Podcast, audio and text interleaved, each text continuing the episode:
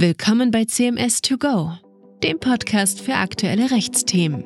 In Gesprächen mit Expertinnen und Experten aus unterschiedlichsten Branchen diskutieren wir Themen, die die Rechtswelt täglich bewegen. Herzlich willkommen, liebe Zuhörerinnen und Zuhörer, zu einer neuen Folge Einfach Arbeitsrecht der Podcast-Reihe CMS 2 Go. Ich bin Julia Prokop und gemeinsam mit meinen Kolleginnen Kira Falter und Inka Knappertz-Busch diskutiere ich in diesem Podcast spannende arbeitsrechtliche Fragestellungen. Ja, und in der heutigen Folge tauschen Inka und ich uns mit Juliane, Senior Corporate Responsibility Managerin bei CMS Deutschland, über die arbeitsrechtliche Umsetzung von ESG-Richtlinien im Unternehmen und bei CMS aus. Ja, hallo, ich freue mich. Ja, herzlich willkommen, liebe Juliane. Wir möchten mit dir heute unter anderem über das Thema Nachhaltigkeit sprechen. Für Unternehmen entstehen ja insbesondere in der letzten Zeit dahingehend immer mehr rechtliche Verpflichtungen. So hat die EU-Kommission im Jahr 2019 den Green Deal beschlossen, der Europa klimaneutral machen und Treibhausgase bis 2050 in der EU auf Null reduzieren soll. Andererseits bieten ESG-Ziele Unternehmen auch die Chance, von sich aus Nachhaltigkeitsaspekte zu fördern und sich dadurch positiv am Markt zu positionieren. Denn was viele Leute gar nicht wissen, die Erfüllung der ESG-Ziele wird bereits jetzt von den meisten Investoren für ihre Kapitalanlage berücksichtigt. Welche regulatorischen Anforderungen muss denn CMS in Deutschland erfüllen und welche Chancen sind aus deiner Sicht mit dem Thema Nachhaltigkeit verbunden? Ja, hallo, erstmal vielen Dank für die Einladung. Wir sind ja die größte deutsche Kanzlei und deswegen sind wir auch, stehen wir diversen ESG-Anforderungen gegenüber. Aktuell beschäftigen wir uns sehr intensiv mit dem Lieferketten-Sorgfaltspflichtengesetz. Ab 2025 fallen wir dann auch unter die europäische Nachhaltigkeitsberichtspflicht, die CSRD. Und die bringt ja ihren eigenen einheitlichen europäischen Berichtsstandard mit sich, die ISRS. Und die sind einfach deutlich umfangreicher als das, was wir aus der Nachhaltigkeitsberichterstattung bisher kennen. Für uns ist das A eine Riesenherausforderung, B aber natürlich auch die Chance, zum Beispiel, weil man eben die Wesentlichkeitsanalyse überarbeiten muss. Das wird vielen Unternehmen so gehen, dass man jetzt das Prinzip der doppelten Wesentlichkeit, also die Auswirkungen auf Umwelt und Mensch betrachtet, gleichzeitig auch die Chancen und Risiken für das Unternehmen selbst. Und die ISRS beschreiben sehr konkrete Anforderungen daran, wie das zu machen ist. Das bietet aber natürlich extrem viel Potenzial für die Weiterentwicklung der Nachhaltigkeitsstrategie und natürlich auch der Unternehmensstrategie. Für uns spezifisch ist es einfach so, dass jetzt mal abgesehen von den regulatorischen Anforderungen, merken wir einfach schon seit einigen Jahren, dass die Mandantenerwartungen hinsichtlich unserer ESG-Performance kontinuierlich steigen und auch die Anforderungen dahingehend, was wir veröffentlichen, also was wir mit unseren Mandanteninformationen teilen. Ja, liebe Juliane, du hast es bereits angesprochen. Lass uns vielleicht erstmal ganz kurz festhalten, worum es überhaupt bei ESG geht. Dabei gibt es drei gleichwertige Komponenten, wie das ESG schon verrät. Einmal das E für Environment, dann das S steht für Social und das G für Governance. Beim E, also das E, das für Environment steht, geht es um die ökologische Nachhaltigkeit der Unternehmen. Darunter fallen dann beispielsweise Klimaschutz, Ressourcenschonung, Vermeidung von Umweltverschmutzung sowie der Schutz und die Wiederherstellung von Biodiversität und Ökosystem. Mit diesen Ehezielen soll erreicht werden, dass Umweltschutz nicht nur im Kleinen stattfindet, sondern dass Unternehmen maßgeblich für den Klimawandel verantwortlich sind und deshalb einen Beitrag dazu leisten sollen, ihren ökologischen Fußabdruck zu verringern. Auch wenn es oft um die ökologische Nachhaltigkeit geht und ja, das ja oft in vieler Munde ist, sollte die soziale Nachhaltigkeit ebenfalls nicht vernachlässigt werden. Das heißt, auch diese hat einen maßgeblichen Einfluss auf den wirtschaftlichen Erfolg von Unternehmen. Dabei sind Aspekte wie zum Beispiel Arbeitsschutz, Chancengleichheit, Wahrung von Menschen- und Kinderrechten, Diversity oder gesellschaftliches Engagement nicht nur für die Mitarbeiter von Bedeutung, sondern natürlich auch für Investoren und Kunden. Genau, das ist ja auch erstmal alles sehr gut nachvollziehbar. Wo es dann ein bisschen komplizierter wird, ist das Thema Governance-Ziele. Die erscheinen insbesondere am Anfang, wenn man sich zunächst mit dem Thema beschäftigt, ein wenig undurchsichtig. Eine gute Unternehmensführung bildet jedoch das Fundament für die Umsetzung auch der ökologischen und sozialen Ziele. Und zu den internen Funktionsabläufen gehören dann insbesondere der Aufbau einer angemessenen Unternehmensstruktur, Diversität in Vorständen und Aufsichtsräten, ein funktionierendes Compliance-Management sowie die Implementierung einer nachhaltigen Vergütungspolitik. Uns interessiert jetzt natürlich besonders, liebe Juliane, wie geht die CMS das denn eigentlich an? Ja, der Aufbau angemessener Unternehmensstrukturen ist schon ein gutes Schlagwort. Daran arbeiten wir eigentlich seit 2020 und entwickeln das natürlich auch kontinuierlich weiter. Bei uns ist es eben so, dass wir im Zentrum des Nachhaltigkeitsmanagements sozusagen das Corporate Responsibility Team haben, zu dem ich ja auch gehöre. Und wir werden begleitet von einem Board, was sich aus verschiedenen Mitarbeitern aus den unterschiedlichen Kanzleibereichen zusammensetzt und sozusagen diese strategische Beratung macht und dafür sorgt, dass wir auch kontinuierlich sozusagen die Ansichten unserer Stakeholder, der internen Stakeholder vor allen Dingen eben in die Weiterentwicklung des Nachhaltigkeitsmanagements einfließen lassen und die fachliche Verantwortung für die verschiedenen Themen, also du hast es ja schon angesprochen, Compliance oder also ist auch Informationssicherheit ein Riesenthema, Diversity, das liegt alles in den entsprechenden Abteilungen, die es ja schon gibt und die sich ja zum Teil einfach schon sehr, sehr lange mit diesen Themen beschäftigen. Aber eben gerade, weil das Themenspektrum so groß ist und weil wir mit Nachhaltigkeit in alle Kanzleibereiche hineinwirken, ist es einfach so wichtig, dass man so ein gemeinsames Verständnis hat. Also sagt, wo wollen wir eigentlich hin? Wo ordnet sich das alles ein? Wie gehört das zusammen? Und da muss man auch nicht bei Null anfangen. Da gibt es einfach Standards, auf die man sich berufen kann sozusagen. Da kann man die ISO 26000 war da lange sozusagen der Maßstab, auf den man schauen konnte. Und jetzt kommen eben neu auch die ISRS-Standards dazu. Und es zeigt sich einfach immer wieder, wie wichtig eine institutionalisierte Umsetzung der Themen ist. Also, dass man nicht nur Maßnahmen anstößt, sondern dass man wirklich sagt, ich habe eine Policy, die das regelt, die sagt auch, wo wir hinwollen, wofür wir stehen. Wir haben Ziele definiert, dann setzen wir natürlich Maßnahmen um und haben dann auch ein entsprechendes Reporting, wo wir einfach prüfen, ob wir mit der Maßnahme auch in die Richtung laufen, in die wir eigentlich wollen. Und da muss man ganz klar sagen, gerade in diesen ganzen Teilbereichen Compliance, Informationssicherheit, da sind wir schon sehr gut. Äh, wir haben auch in den Übergeordneten eben schon einiges auf den Weg gebracht, aber es liegt schon auch noch ein ordentlicher Weg vor uns.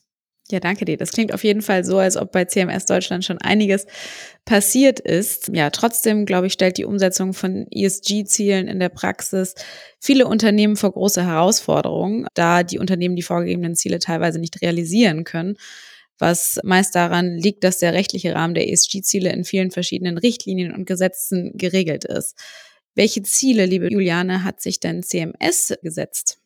Genau, also spannend ist ja nicht nur sozusagen die Umsetzung der Ziele, sondern erstmal, wie kommt man überhaupt zu so Zielen, wie definiert man die? Da ist ja auch, wenn man gerade sagt, wir sprechen über messbare Ziele, ist ja die Voraussetzung auch, dass man eine Datenerhebung hat, im besten Fall auch eine mehrjährige Datenerhebung. Das muss man auch erstmal aufbauen. Und wir sind da so einige Schritte, sozusagen, wir gehen da so kontinuierlich Schritt für Schritt voran. Wir haben 2022 unsere Nachhaltigkeitskarte veröffentlicht, die sozusagen unseren Purpose, also warum machen wir das, Nachhaltigkeitsmanagement, unsere Schwerpunkte definiert und auch in 2022 unseren ersten Nachhaltigkeitsbericht veröffentlicht nach deutschen Nachhaltigkeitskodex, also schon nach Berichtsstandard und mit bestimmten Kennzahlen. Und jetzt in 2023 legen wir halt stärker den Fokus sozusagen auf den Aufbau dieser Kennzahlen-Reportings, auch mit der zweiten CO2-Bilanz. Und damit haben wir sozusagen den Grundstein, um auch wirklich messbare Ziele für die Zukunft zu definieren. Das klingt ja wirklich spannend. Vielen Dank für die Einblicke. Jetzt haben wir viel über die Ziele gehört, aber eigentlich ist es ja so, dass die Unternehmen die Ziele gar nicht umsetzen können, ohne die entsprechende Unterstützung ihrer Mitarbeiter. Deswegen ist es auch wichtig, dass die ESG-Ziele rechtlich im Unternehmen verankert werden, sodass die Verpflichtungen für die Mitarbeiter verbindlich und auch transparent sind. Wie sieht es denn damit in arbeitsrechtlicher Sicht aus, liebe Julia? Ja, wie so oft gibt es da verschiedene Möglichkeiten. Zunächst einmal können Unternehmen solche sogenannten Policies oder internen Richtlinien aufstellen. Dies geschieht in der Praxis tatsächlich häufig und oftmals haben die Richtlinien dann sogar konzernweite Geltung. Dabei ist allerdings zu beachten, dass Unterschiede in den nationalen Rechtsordnungen häufig zu Kollisionen führen. Das heißt, Richtlinien haben nicht dieselbe Verpflichtung zur Durchsetzbarkeit wie zum Beispiel Gesetze. Welche Bindungswirkung die Richtlinie entfaltet, hängt dann eben maßgeblich davon ab, ob sie Inhalt eines Arbeitsvertrages geworden ist, beziehungsweise unter das allgemeine Direktionsrecht fällt, eine Betriebsvereinbarung über sie besteht oder eine Bezugnahme im Arbeitsvertrag erfolgt ist. Betriebsvereinbarungen hingegen gelten unmittelbar und verbindlich für alle Beschäftigten des Betriebes. Die ESG-Ziele in einer Betriebsvereinbarung festzuhalten, macht daher in Betrieben mit Betriebsrat sicherlich Sinn. Durch die Beteiligung wird das zwingende Mitbestimmungsrecht des Betriebsrats aus 87 Absatz 1 Nummer 1 Betre VG dann auch erfüllt. Auch die Akzeptanz der Mitarbeiter ist erfahrungsgemäß gegenüber Regelungen regelmäßig höher, wenn ihr Vertreter an der Umsetzung beteiligt war. Inka, wie sieht es mit weiteren Möglichkeiten der Implementierung aus? Eine weitere Möglichkeit ist tatsächlich die Ausübung des Direktionsrechts des Arbeitgebers. Dazu müsste er gegenüber den Mitarbeitern Weisungen erteilen, die dann den Inhalt einer ESG-Verpflichtung haben. Und in dem Zusammenhang ist es wichtig zu beachten, dass das Weisungsrecht grundsätzlich nur für Regelungen mit einem ausschließlichen Tätigkeitsbezug und unter Berücksichtigung strenger Anforderungen auch für Regelungen, die zumindest sowohl die Tätigkeit als auch das Verhalten der Mitarbeiter betreffen, besteht. Das heißt also, für Regelungen, die nur das Verhalten betreffen, kann das Weisungsrecht nicht als Rechtsgrundlage herangezogen werden. Die Variante, die die Mitarbeiter wahrscheinlich am stärksten und auch individuellsten an die Erfüllung von ESG-Ziele bindet, ist die Aufnahme dieser Ziele in den einzelnen Arbeitsvertrag.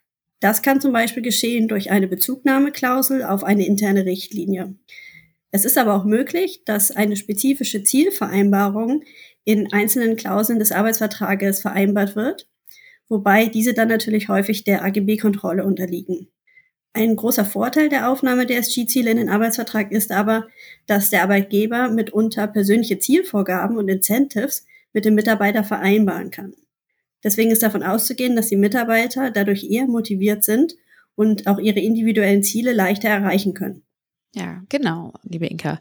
Wichtig ist natürlich außerdem, dass Unternehmen dabei klar definierte ESG-Strategien haben, damit die Anreize auch erfüllbar sind. Das Gegenteil führt im Zweifel nur zu Frustration auf beiden Seiten. Das Tracking der Daten muss dabei aber immer datenschutzkonform erfolgen. Und ja, als Belohnungsmöglichkeiten fallen mir da spontan zum Beispiel Themen ein wie Boni oder Green Mobility und dabei insbesondere Themen wie Jobrat, Leasingangebote oder ein ESG-Mitmachtag. Wie versucht denn CMS das umzusetzen, liebe Juliane? Ja, ESG-Mitmachtage, das ist schon ein gutes Schlagwort. Wir sind ja aktuell wieder im CMS-weiten Sustainability Month. Das machen wir jeden September. Und es ist aus meiner Sicht einfach ein wichtiger Baustein, um diesen Kulturwandel im Unternehmen voranzutreiben, die Menschen mitzunehmen, zu sensibilisieren für Themen und eben auch einzuladen, gemeinsam aktiv zu werden. Aber man muss schon ganz klar sagen, dass diese Kampagnen und Aktivitäten einfach ein kleiner Baustein sind. Denn entscheidend ist letztendlich, dass wir unsere Arbeitsabläufe nachhaltig gestalten. Und das ist auch das, was wir wiedergespiegelt kriegen von den Kolleginnen und Kollegen, die einfach genau danach fragen und uns daran messen. Und da muss man sagen, wir kennen unsere Schwerpunkte. Wir haben 2020 eine Wesentlichkeitsanalyse durchgeführt. Wir wissen, viele Themen liegen auch im HR-Bereich. Wir sind ja eine Professional Service Firm. Aber in allen Bereichen braucht es sozusagen zunächst ganz klare Leitplanken, also eben Policies, Ziele oder eben auch diese Kennzahlenerhebung, wenn wir jetzt darüber sprechen, so wie du meintest, dass man individuelle Ziele vereinbart. Und das ist für uns einfach momentan noch absolute Zukunftsmusik. Was man aber schon sagen muss, eine klare Stärke, die, die ich bei CMS sehe, ist einfach, dass wir unsere Mitarbeitenden von Anfang an stark in die Entwicklung des Nachhaltigkeitsmanagements einbeziehen. Das machen wir projektbezogen, bei der Wesentlichkeitsanalyse, der Charta-Entwicklung und so weiter. Aber es gibt auch so dauerhafte Dialogformate wie so Nachhaltigkeitslunch. Da laden wir eben alle sechs bis acht Wochen zu ein und tauschen uns einfach offen aus zu bestimmten Nachhaltigkeitsthemen.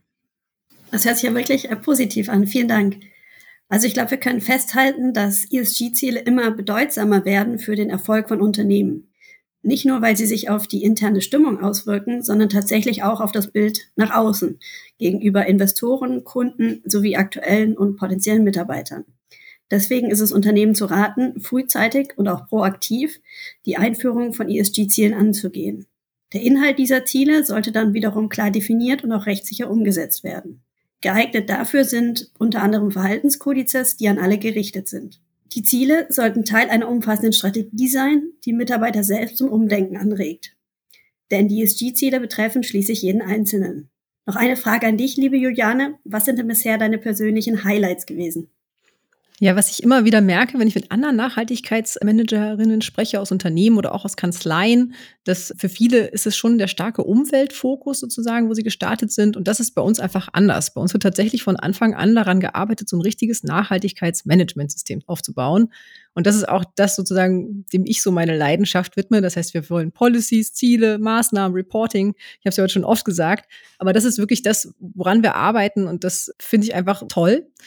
Und dass wir da auf einem guten Weg sind, das zeigt uns eben auch so unsere jährliche EcoVadis-Bewertung. Das ist ja eine der großen Rating-Plattformen, die eben zum Beispiel auch unsere Mandanten nutzen, um auf uns zu schauen. Und da haben wir uns einfach in den Jahren jetzt deutlich verbessern können und dieses Jahr sogar eine Silbermedaille erhalten. Da sind wir einfach erstmal ganz zufrieden, so für diesen Zwischenstand, dass man sieht, okay, es geht auch extern bewertet in die richtige Richtung. Und ansonsten ist für mich einfach aktuell noch ein großes Highlight, die Euphorie unserer Absolventen unserer ESG-Weiterbildung. Wir haben so eine ESG-Weiterbildung mit der Universität St. Gallen konzipiert und da haben wir in diesem Jahr 25 CMSlerinnen global sozusagen geschult. Und das war einfach jetzt gerade das letzte Modul, wo alle so ihre Roadmaps vorgestellt haben, was sie jetzt vorhaben damit.